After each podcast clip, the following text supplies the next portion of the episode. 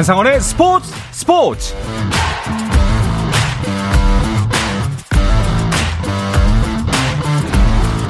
스포츠가 있는 저녁 어떠신가요? 아나운서 한상원입니다. 오늘 하루 이슈들을 살펴보는 스포츠 타임라인으로 출발합니다.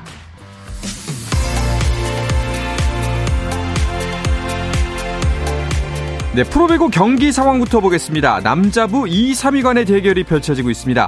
삼성화재 대 대한항공의 경기 두 팀은 승점 차가 없는 상황이라 오늘 결과에 따라서는 순위가 바뀔 수도 있습니다. 3세트가 진행 중인데요. 현재 세트 스코어는 1대 1이고요. 3세트 현재 삼성화재가 16대 20으로 넉 점 뒤지고 있습니다.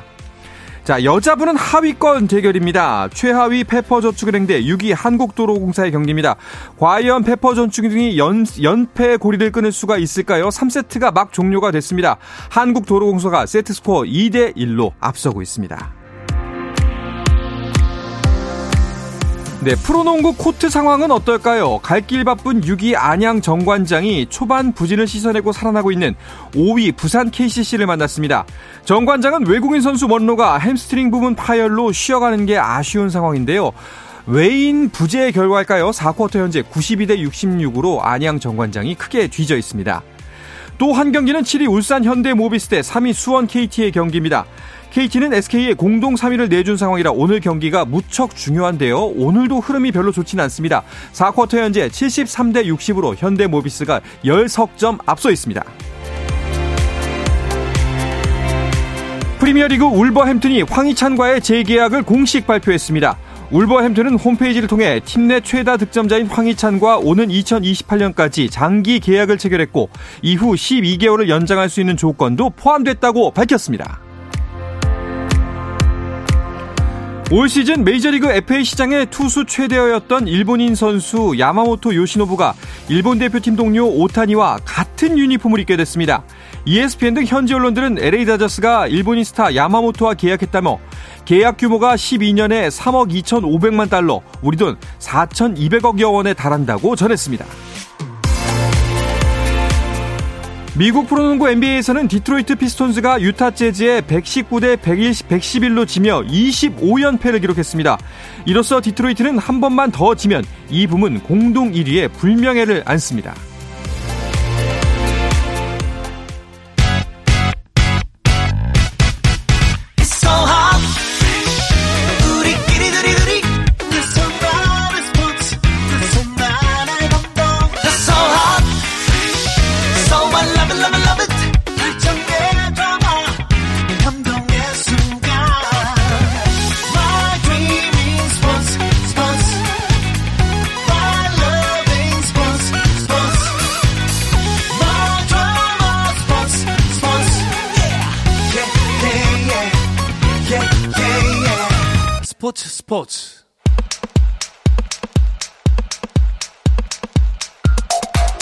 금요일 저녁 축구 이야기 축구장 가는 길 시작하겠습니다. 축구 전문 매체 히든K의 류청 기자, 풋볼리스트 윤효용 기자와 함께합니다. 두 분 어서 오십시오. 안녕하세요. 네, 반갑습니다. 윤효용 기자는 스포츠 스포츠는 처음 출연하신 거죠? 네, 오늘 처음 왔습니다. 네. 어, 그 제가 말씀 전에 듣기로는 한창 현장에서 열심히 뛰고 있는 기자라고 들었어요. 네, 현재 지금 축구 기자 5년 차이고요. 예. 어, 이제 곧 6년 차 되는데 뭐 전북이나 FC 서울 이런 팀들 좀 담당하면서 좀 열심히 취재하고 있습니다. 아, 왔다 갔다 정말 바쁘시겠네요. 알겠습니다. 앞으로 자주 이곳에서 얼굴 뵀으면 좋겠습니다. 네. 그럼 요즘 축구 기자들은 그 무슨 취재하고 다니시나요? 어, 계속 축구를 취재하고 있고요. 네. 사실 이제 시즌은 끝났는데 대표팀 얘기도 있고 네. 지금 아니면 인터뷰하지 못하는 감독들이나 그렇죠. 선수들도 있고요. 음... 또 가장 중요한 이적설이 돌고 아, 그렇죠. 있어서 네. 네. 사실은 편히 발을 못 뻗을 거고요. 특히 음... 윤효영 기자 같은 기자들은 아침에 다른 기자들이 단독을 누굴 썼을까 이런 걸 어. 고민하면서 잠에 깰 수도 있습니다. 그렇군요. 뭐 최근에 윤효영 기자가 아 이거 놓쳤네 싶었던 게 있었나요?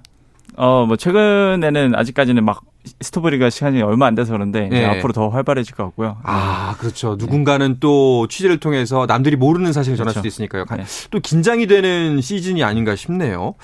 반면에 축구 팬들은 요즘 경기가 없으니까 빨리 아시안컵 시작됐으면 좋겠다 이런 생각하실 수도 있을 것 같은데 축구 대표팀이 완전체는 아니지만 일단 일부라도 소집을 하죠. 네, 맞습니다. 일단 26일부터 이제 소집을 해서 이제 국내에서 뛰는 K리그 선수들과 그리고 일부 유로파 선수들이 지금 휴식기를 맞아서 국내에 들어왔거든요. 네. 이 선수들과 같이 소집 훈련을 좀 진행을 하, 하, 이제 할 예정입니다. 네. 황의조 선수가 이제 제외가 됐기 때문에 대체자로 세골이 선발될까가 이제 궁금사였는데 이번 명단에는 보이진 않네요. 맞습니다. 일단 아, 국내에서 소집 명단이기 때문에 K리그에 있던 선수들이 음. 아, 뭔가 선발됐다면 이름에 올라야 되거든요. 네. 근데 공격수에 조기성 선수가 있는데 조기성 선수는 이제 덴마크에서 뛰고 있잖아요. 네네. 조기성 선수가 공격수 유일합니다. 음. 그러니까 뭐 주민규 선수라던가 다른 K리그에서 잘했던 공격수들은 이름을 올리지 못했고 고로 아시안컵에도 갈 확률이 매우 매우 매우 희박합니다. 네. 음. 일단은 뭐 이름이 나왔으니까 사실 주민규 선수가 발탁될지가 많은 분들의 관심사였습니다. 그런데 이번에도 역시 부름을 받진 못했어요. 네, 사실 주민규 선수 같은 경우에는 벤투 감독 시절부터 쭉 발탁이 안 됐었고 네. 어, 활약을 이렇게 보여준 지는 K리그에서 좀 됐거든요. 2년 전에도 K리그 득점왕을 또 차지를 했었고 어, 지난 시즌에도 마지막까지 득점왕 경쟁도 했었고요. 네, 그런데 지금까지 뽑히지 않는 거는 이제 대표팀 감독의 성향과 그 지금 팀 구, 성왕상 어, 주민규 선수랑 좀 맞지 않는다라는 생각을 하지 않는가 네, 음. 네, 그렇게 생각을 합니다. 네. 근데 사실 그 득점왕이고 이 정도라면 기회는 한번 줄 법한데요.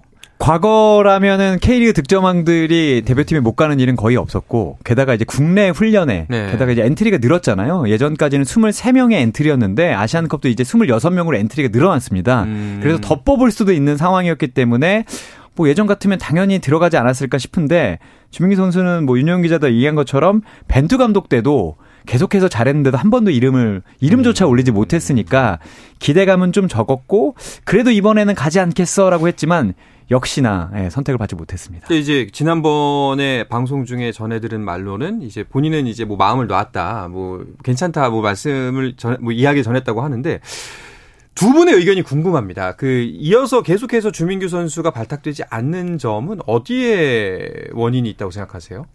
어, 저의 생각으로는 일단은 어, 지금 뽑히고 있는 조규성 선수나 뭐 오윤규 선수 이런 선수들도 중앙에서 다 뛰는 선수들이고 조금 뭐 플레이 스타일상 음. 어, 겹치는 점이 없지 않아고 있다고 생각을 하고요. 또, 또 제일 단점으로 꼽히는 조금 느린 발, 음. 좀 이런 부분들이 좀 감독들이 이제 선호하지 않는 예, 그런 특징들이 아닐까 좀 생각이 듭니다. 어떠세요, 생각이? 뭐 저도 그렇게 되는데, 근데 다만 조금 의아한 부분은 어 주민규 선수가 제주에서뿐만 아니라 K리그 우승팀인 울산에서도 외국인 선수보다 더 먼저 나오면서 이제 주전을 차지할 정도고 음. 거기서 보면 뭐 발이 느린 건 사실이지만 뭐 활동 반경이 없다, 연계를 못 한다, 뭐 어시스트를 못 한다 이런 게 아니라는 걸 우리가 보고 있는데 음. 그럼에도 불구하고 뽑지 않는 것은 정말 스타일 차이다. 팀을 음. 구성하는데 어쨌든 감독이 생각하는 상이 있을 것이고 네네. 그 상에 어떻게 보면 주민규 선수 입장에서 보면 운 나쁘게 음. 두 감독 모두 나를 선호하는 스타일이 아니구나라고 볼 수 있을 것 같습니다. 알겠습니다. 어쨌거나 뭐 미 명단대로라면은 어 황의조 없이 이 상태로 공격진을 꾸리겠다는 건데 클린스만 감독의 생각은 뭘까요? 어, 우선적으로는 조기성 선수가 주전으로 계속 기용이 되고 있고 사실 황희조 선수가 있었을 때도 어, 지난 월드컵 이후부터는 조기성 선수가 계속 선발로 나서고 이후에 뭐 출전 시간 좀 받는다든지 이런 구조였거든요. 어, 그 자리를 오영규 선수가 메울 수 있다고 충분히 좀 판단하는 것 같습니다. 오영규 음. 선수는 최근 경기들에서는 발탁은 됐지만 또 경기는 못 뛰었었거든요. 근데 제가 훈련장에서 지켜본 결과 오영규 선수가 마지막까지 남아서 슈팅 연습도 끝까지 하고 네, 이렇게 기회를 좀 어, 기다리고 있는 선수였는데 아마 황희조 선수가 이제 빠졌으니까 않으니까 오은규 선수한테 좀 더 기회를 주지 않을까 음. 그렇게, 그렇게 생각을 합니다. 알겠습니다. 근데 어, 한 명 추가 옵션을 가져간다는 것이 사실 필요하지 않나라는 지적도 있습니다. 클린스만 감독의 이런 선택에 대해서 좀 아쉬움이 아쉬움의 목소리가 나오는 것은 사실이에요? 네, 아쉽 다고 말할 수 있고 네. 그래도 이해하기가 조금 어려운 것은 음. 말씀드렸듯이 26명이 명단이 됐거든요. 음. 그리고 선수들이 뭐 데려간다고 해서 주민규 선수 정도가 못 나온다고 뭐 경, 선수단 분위기를 흐리거나 이럴 정도의 선수도 아니고 옵션을 가져가지 못해서 아쉬운 감독들이 많은데 옵션을 가져갈 수 있는데 가져가지 않는 거에 대해서는 사실 조금 정말 물어보고 싶을 정도로 의아하군요. 의아하긴 네. 합니다. 왜냐하면 손흥민 선수가 가운데로 간다고 하면 측면에 누군가를 더 뽑아야 되거든요. 그렇죠. 근데 또 측면에 누군가를 생각해 본다면 이렇다 할 대안도 없는 상황이면 공격수 숫자를 그래도 맞춰가거나 늘려가야 되는 게 아닌가라는 게 그렇죠. 일반적인 생각이고 저도 그렇게 의문을 갖고 있는데 크리스만 감독은 뭐 생각이 있을 것 같습니다. 음. 자 그리고 뭐 이번에 대표팀 명단 관련해서 항상 나오는 이야기 중에 하나입니다. 그 이기재 선수를 계속 뽑는다는 거 여기에 대해서 이제 축구 전문가나 또 이제 팬들도 좀 많은 의아 의구심을 갖고 있어요. 여기는 이건 어떻게 보시나요? 일단 이재 선수의 그런 킥력적인 부분은 정말 강점이라고 음. 좀 여겨지는 부분인데 그런 부분에 있어서 클린스만 감독이 굉장히 좀 주시를 하는 것 같고 어 굉장히 만족하고 있는 걸로 또 알, 려져 있고요. 또 이기재 선수가 사실 수비력 부분에서 K리그 팬들한테 많은 지적을 좀 받았었거든요. 네네. 근데 그 부분에 있어서는 김민재 선수가 왼쪽에서 뛰고 있잖아요. 대표팀에서는. 음. 김민재 선수가 워낙 커버 범위가 넓은 만큼 이기재 선수의 약간 그런 부, 부족한 부분들을 또 보완해 줄 수 있는 것도 있고 네, 그런 점을 생각해 볼 수 있겠습니다. 어, 알겠습니다. 류청 기자도 역시 뭐 똑같은 생각이신가요? 네, 뭐 감독의 스타일인 것 같고 클린스만 감독은 사실 지난 3월에 부임하자마자 치른 경기를 지난 월드컵에 나갔던 멤버를 거의 다 뽑았었거든요. 맞아요. 그 이후로는 지금 멤버와 크게 다르지 않은 선수단을 음. 뽑아왔습니다. 그러니까 아시안컵 우승이라는 목표를 두고 자신이 처음에 정한 선수들을 계속 신임하고 있는데 이유는 분명히 있고 뭐 원인도 분명히 있다고 생각되지만 너무 변화가 없어서 음. 왜 변화가 없는지에 대해서는 정말 물어보고 싶긴 합니다. 일단은 현재로서는 성적이 나쁘지 않기 때문에 뭐 지켜보는 수밖에 없는데 그 어, 이젠 진짜 평가전이 아니라 물론 이제 지난번에도 사실 예선전이었지만 평가전이 아니라 정말 성적이 남게 됩니다. 좀 자, 좋은 결과를 알았으면 좋겠는데 최종 명단은 28일에 공개된다고 하는데 그 명단이 바뀌는 게 아니라 여기에 조금 더해지는 정도겠죠? 그렇죠. 지금 발표된 그 국내 소집 명단에서 해외파 선수들을 좀 더하면 한 23명 정도가 되는데 뭐 나머지 3명을 더 뽑을지 말지는 음. 뭐 대표팀에서 좀 더 고민해야 될 부분이지 않나 생각합니다. 네. 근데 또 이 발표를 극장에서 한다는 또 이야기가 있네요. 네. 극적인 결과를 좀 노리는 것 같고 네. 아시안컵을 사실 한국이 아시아 호랑이라고 하는데 우승한 게 1960년이 마지막입니다. 아~ 1, 2회 대회를 한국이 우승하고 그 뒤로는 한 번도 우승하지 못했고요. 네. 그 뒤로 이제 네번 아, 결승전에 올랐는데 다 졌었거든요. 그래서 64년 만에 아시안컵 우승을 노리고 그 뭐랄까요 출정식 같은 거를 네, 이제 추우니까 그렇죠. 극장에서 하겠다는 생각인 것 같고요. 네. 이때 이제 클린스만 감독도 명단을 발표하고 국내 소집 명단 중에서도 몇 명이 와서 사인도 할 수 있는 네. 그런 상황을 만들려는 것 같습니다. 그러니까 팬들도 좀 초청을 한다고 네. 어, 알려져 있고요. 또 오늘 전화를 해본 결과 어, 한 64명의 팬들을 좀 초대한다고 하는데 여기 또 의미가 있습니다. 이제 64년 4년 만에 우승을 음, 노리잖아요. 음. 그래서 이제 64명의 팬들을 그러니까 물론 다 초청할 수는 없으니까 네, 한 64명 정도를 좀 초청할 예정이라고 합니다. 합니다. 이게 그 슈퍼스타 출신이고 셀러브리티라는 감독을 모셨다는 점에서 뭐 이런 좋긴 합니다만 이 행사에 걸맞는 결과를 꼭 내주셨으면 아직까지 죄송합니다만 불안감이 가시진 않네요. 네, 말씀하신 대로 저희가 네. 이기고 있긴 하지만 한국이 네. 그 연습 경기였고 네. 친선전이었고 평가전이었기 때문에 이게 의미가 없다는 걸 이제 팬들도 잘 알고 있거든요. 네. 아무리 잘해도 아시안컵 본선에서 그렇죠. 잘해야 되기 때문에 그래서 지금 가지고 있는 의구심을 좀 털어내 줘야 될 것 같고요. 어쨌든 간에 본인도 아시안컵 우승이 목표라고 얘기를 했으니까 그 목표를 이루어졌으면 합니다. 네. 자, 대표팀은 이제 새해가 밝으면 바로 출국한다고 하는데, 어, 일단 내년 1월 2일 출국합니다. 그리고 그러면 손흥민, 황희찬 선수는 현지에서 합류하게 되나요? 네, 그렇습니다. 근데 다만 손민 손흥민 선수 같은 경우에는 이제 뭐 토트넘이 조금 뭐 차출을 늦춰달라라는 뭐 그런 요청이 나왔다는 그런 보도도 좀 나왔는데 어, 그런 부분에 있어서는 이제 협회랑도 좀 더 얘기를 해봐야 될 음. 부분이 아닌가 생각이 합니다. 일단 대표팀 입장에서는 손흥민 선수의 그러니까 출국 날짜는 협상의 대상이 아니라고 하는데요. 네, 진짜 협상의 대상이 아니고요. 예. 왜냐하면 이게 아시안컵이 뭐 아시안 게임처럼 차출을 협조해줘야 되는 대회가 아니라 무조건적인 협조를 해줘야 되는 의무군요. 네, 의무 출전 대회고 피파 캘린더에 있는 대회입니다. 음. 그러니까 첫 경기 기준으로 2주 전까지는 음. 선수를 무조건 보내줘야 돼요. 네네. 근데 한국의 첫 경기가 1월 15일이니까 적어도 1월 2일부터는 이 선수가 훈련에 임할 수 있게 해야 되거든요. 오. 어. 그러니까 대표팀이 1월 2일에 들어가는 이유도 이날 어, 유럽파 선수들도 모두 어, 카타르 현지로 들어와서 훈련을 시작할 수 있는 날짜를 의미합니다. 그렇군요. 일단은 뭐 대표팀 입장에서는 빨리 하루라도 빨리 와서 순발을 맞춰보는 게 좋을 텐데 또 토트넘 입장에서는 박싱데이니까 경기도 많은 상황에서 손흥민 선수가 하루라도 더 토트넘에 남아 있는 게 또 도움이 되기도 하고요. 좀 여러모로 서로 간에 좀 양해가 필요한 상황인 것 같습니다. 네. 자, 그리고 아부다비에서 평가전을 치를 계획도 있다고 알고 있는데 상대는 결정이 됐나요? 네, 이제 1월 6일에 평가전이 좀 계획이 돼 있었는데 뭐 이제 보도를 통해서 다 나오고 있는데 이라크가 상대가 될 것으로 음. 보이고요. 어, 최종 사인만 남겨놓고 있다고 합니다. 뭐 세부적인 사항들을 좀 조율을 해야 되는데 어, 그 상황들 그 사항들에 좀 어떤 게 있냐면 뭐 중계 문제라든지 아니면 뭐 무관중 경기 이런 것들을 좀 논의를 하고 있다고 합니다. 네, 다만 이제 현지 시설 문제 때문에 어, 관중을 좀 유치하기가 좀 어렵지 않나 네, 그렇게 얘기도 했습니다. 그렇군요. 알겠습니다. 새해 시작부터 한국 축구 굉장히 바쁘게 움직일 것 같은데요. 1월 2 2일에 아랍에미리트에 입국을 하고 카타르에는 언제 가나요? 1월 10일에 이제 입성을 하게 되고요. 1월 10일에 카타르에 들어와서 1월 15일에 네. 바레인과 조별리그 1차전을 치르게 됩니다. 음, 자, 그 이후 일정은 혹시 어떻게 되나요? 어, 1월 20일에 오후 8시 30분 한국 시간으로 어, 요르단과 2차전이 있고요. 또 1월 25일에 오후 8시 30분에 말레이시아와 조별리그 최종전이 있습니다. 굉장히 어, 팬들이 보기에는 경기 시간대가 굉장히 좋죠. 그렇습니다. 네. 자, 내년 새해 첫 처음부터 축구와 함께 즐거운 한 해를 맞이하게 될 것 같은 느낌입니다. 자, 2024년 한국 축구 일정의 시작인 아시안컵에서 반자동 옵사이드 판독 시스템이 적용된다는 소식도 화제인데요. 이야기는 잠시 쉬었다가 와서 자세하게 나누도록 하겠습니다.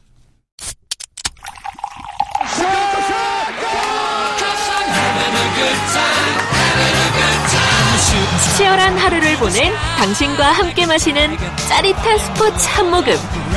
매일 저녁 8시 30분 한상원의 스포츠 스포츠. 금요일 저녁 축구 이야기 축구장 가는 길 듣고 계십니다. 풋볼리스트의 윤효용 기자, 축구 전문 매체 히든케이의 류청 기자와 함께하고 있습니다.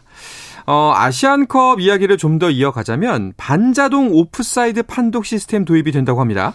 네, 카타르 월드컵에서 처음으로 이 시스템이 도입이 됐는데요. 그러니까 대륙컵 대회에서도 처음입니다. 카타르가 2022년, 음. 2024년 이걸 쓰게 되는데 어 이걸 쓰게 된다면 최근에 이제 팬들이 많이 아는 그 VAR이라고 하는 네네. 비디오 판독 시스템이 있잖아요. 네. 여기서 줄을 긋지 않고 음. 기계가 음. 알아서 오프사이드를 판독해 줍니다. 이제 사람과 공에 센서가 달려서 그걸 위치를 자동으로 파악한다는 그렇죠. 거잖아요. 이번에 네. 저희가 월드컵에서 봤던. 네. 그래서 네. 이제 더 정확하게도 할 수 있고 일단 시간 자체도 좀 줄일 수 있는 게 어, 최근에 이런 뭐 확인하는 시간들도 다 추가 시간에 반영을 하거든요. 그래서 음. 경기 시간이 막 100분 가까이 늘어나는 경우도 있는데 뭐 그런 부분들을 조금 줄일 수 있지 않을까 생각이 좀 듭니다. 그렇군요. 자, 그리고 아시안컵 결 결승전 전용구가 공개됐다고 하는데 그럼 이거는 결승전에서만 쓰는 건가요? 네, 월드컵에서는 4강전부터 황금색 공을 써서 좀 인기가 있었는데 이번에는 결승전만 쓰게 되거든요. 음. 어, 볼텍스 볼텍사 23 플러스인데 이게 좀 어려 어렵고요. 네. 그냥 대회 공인 그 바르텍사 23인데 네. 이거 이제 황금색 버전입니다. 음. 결승전만을 위한 공이라고 하고 이 브랜드가 사실 유명한 브랜드가 아니에요. 공을 만드는 브랜드가. 오. 어. 그래서 아시안컵을 아, 뭐 스폰서하는 좀 효과를 크게 보려는 게 아닌가라는 생각이 좀 듭니다. 그렇군요. 궁금증이 한 가지 생겼는데 그 공의 재원에 따라서 선수들의 경기에 영향이 꽤 크게 미치나요? 그 공이 만들어지는 예. 그 형태에 따라서 조금 뭐 경기력에 영향이 있을 수도 있고 오. 예전에 막 팀가이스트나 뭐 자블란 이런 공들은 굉장히 골키퍼가 맞기 어렵 있도록 뭐 설계됐다 뭐 이런 얘기도 많아, 많이 나왔었잖아요. 근데 어, 이번 공인구에 대해서는 뭐 그런 이야기까지는 뭐 나오지 않고 있는 걸로 알고 있습니다. 음, 이번 공인구 또 어떻게 생겼을지 또그 모습을 빨리 눈으로 확인하고 싶네요. 알겠습니다. 자 그러면은 K리그 스토브리그 소식도 짚어보도록 하죠. 감독 선임 오피셜들이 이제 뉴스의 중심에 뜨고 있지 않나요? 맞습니다. 네, 맞습니다. 네. 지난주에 김기동 감독이 네. 서울에 가고 박태하 감독이 네. 네, 포항에 간 거를 저희가 얘기를 했었는데 이번 주에는 UEC 월드컵에서 4강을 이뤘던 음. 김은중 감독이 아. 수원 FC 감독. 수원 FC는 또 이제 김도균 감독이 있었는데 김도균 감독은 서울 이랜드 FC로 옮겨갔거든요. 네. 어, 여기 이제 지휘봉을 잡았고요. 그리고 K리그 2의 최하위였던 천안은 김태환 감독, 예전에 상주 상무 감독이었던 그렇죠. 김태환 감독을 선임했습니다. 네. 김은중 감독이 프로팀 감독은 처음인가요? 네, 맞습니다. 이제 2014년부터 좀 지도자 생활을 시, 작을 했는데 대전 플레잉 코치를 시작으로 U23 대표팀 수석 코치를 거쳤고 그리고 U20 대표팀 지휘봉을 잡아서 네. 이제 4강을 좀 이끌었고요. 근데 이제 프로는 이번이 처음이라고 볼 수 있겠습니다. 알겠습니다. 그 김은중 감독이 프로에서 김은중 감독이 지, 지금까지의 그 지도 스타일을 보면은 어떤 축구를 한다고 볼 수가 있을까요? 상당히 전술적인 축구를 하는데 예. 어, 수원 FC 최순호 단장도 현대 축구의 흐름을 잘 깨고 있는 감독이어서 음. 후보 중에서 좀 이점이 있었다라고 하고 프로 감독이 처음이지만 철학을 좀 기대했거든요. 어, 김은중 감독도 수원 FC에게 어떤 게 필요한지 알고 공격은 더 잘하게 하고 실점이 상당히 많았는데 이 부분을 줄일 것이다. 그러면서 체력적으로도 좋은 팀을 만들어서 분명한 색채를 내겠다라고 이야기를 했습니다. 네. 뭐 여담입니다만 김은중 감독이 선수로 뛸 때 모습이 아직도 생선하거든요. 네. 저는 거의 이제 동년배여서 그렇죠. 아는데 예. 예전에 샤프라는 아. 닉네임으로 이동국 선수하고 함께 투톱을 뛰면서 그렇죠. 상당히 골을 잘 넣었었거든요. 맞습니다. 네, 그런데 이제 어느새 감독이 돼서 네, 앞에 나타났습니다. 자, 과연 수원 FC 계속해서 뭐 최근 몇 년간 성적이 굉장히 좋지 않았는데 김은중 감독 선임으로 또 어떤 다른 모습을 보여줄지가 기대가 됩니다. 자, 수원 삼성 감독과 관련해서는 어떤 움직임들이 있었나요?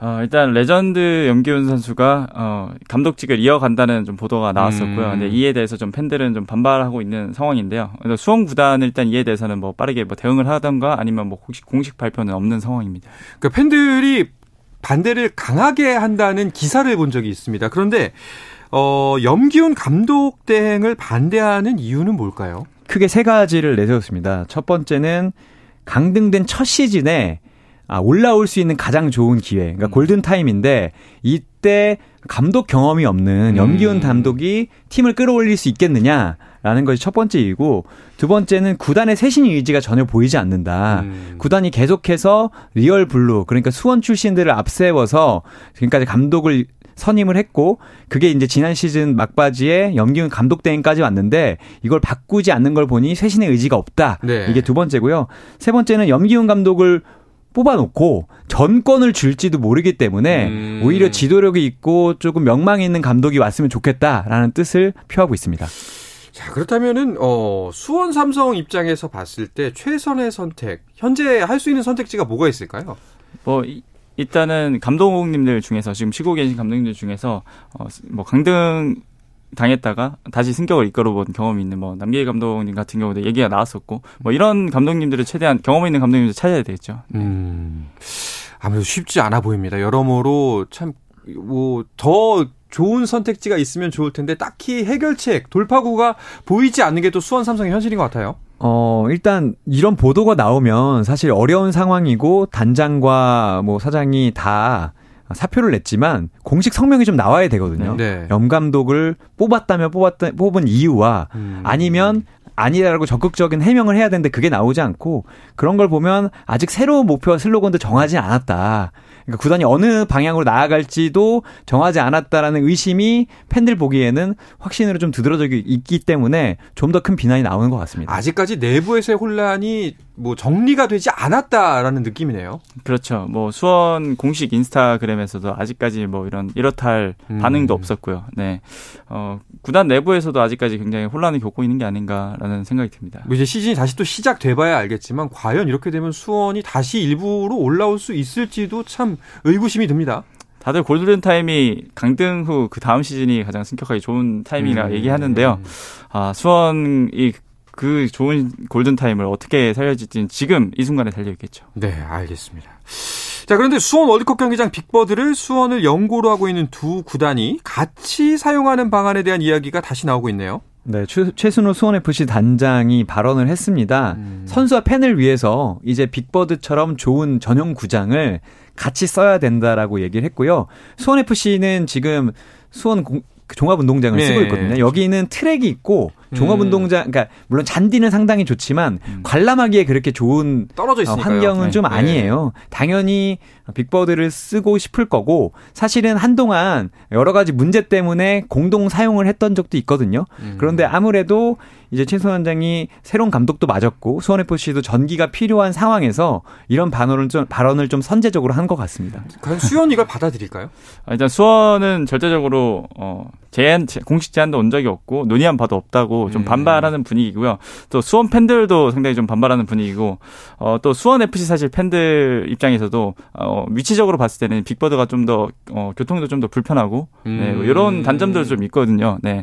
그래서 이 종합적으로 다 논의가 돼야 될 것 같습니다. 약간의 자존심 싸움도 이제 중간에 감정적으로 섞일 수가 있다는 생각이 드네요. 네, 자존심 싸움도 정말 있고요. 그 물론 최순호 단장이 공교롭게 이 타이밍에 얘기했다라고 생각하는 네. 분도 있겠지만 음. 이 얘기는 원래 할 거였지만 네. 아까 전에도 저희가 다룬 대로 수원이 어쨌든 강등이 돼 있고 감독도 지금 사장님하지 못한 상황에서 이런 뉴스가 나오니까 수원 삼성 같은 경우에는 이런 부분에서 감정적으로도 사실 좋지는 음. 않을 겁니다. 그렇죠. 뭐 지금 기분이 좋을 리가 없는데 또 구단까지 구장까지 내놓으라고 하니까 기분이 좋을 수는 없을 것 같습니다. 최순호 단장 이야기가 나와서 말인데요. 그 이승우의 이적설이 불거진 과정에 대해서 공개적으로 불만을 토로했네요.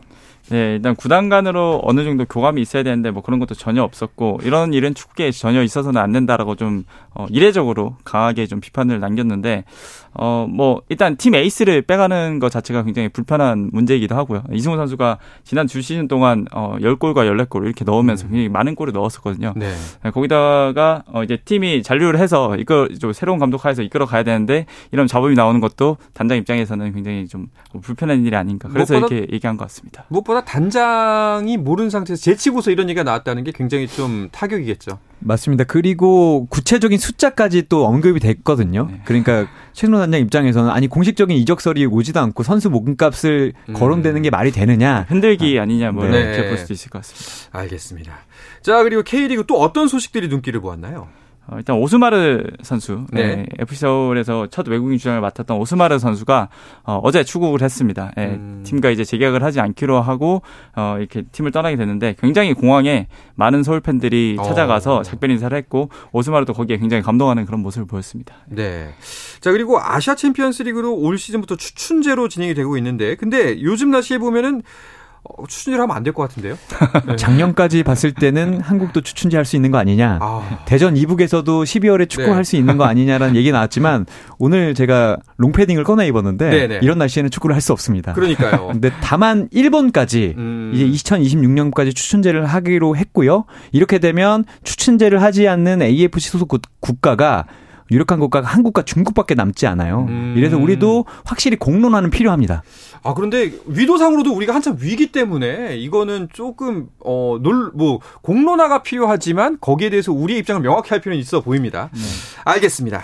자 오늘은 이 이야기를 끝으로 이번 주 금요일 저녁에 축구 이야기 축구장 가는 길은 마치도록 하겠습니다. 축구 전문 매체 히든케이의 류청 기자, 풋볼리스트 윤효용 기자와 함께했습니다. 두 분 오늘 고맙습니다. 감사합니다. 감사합니다. 네, 주말 스포츠 스포츠는 9시 20분부터 함께 하실 수가 있습니다. 저는 월요일 저녁 8시 30분에 돌아오겠습니다.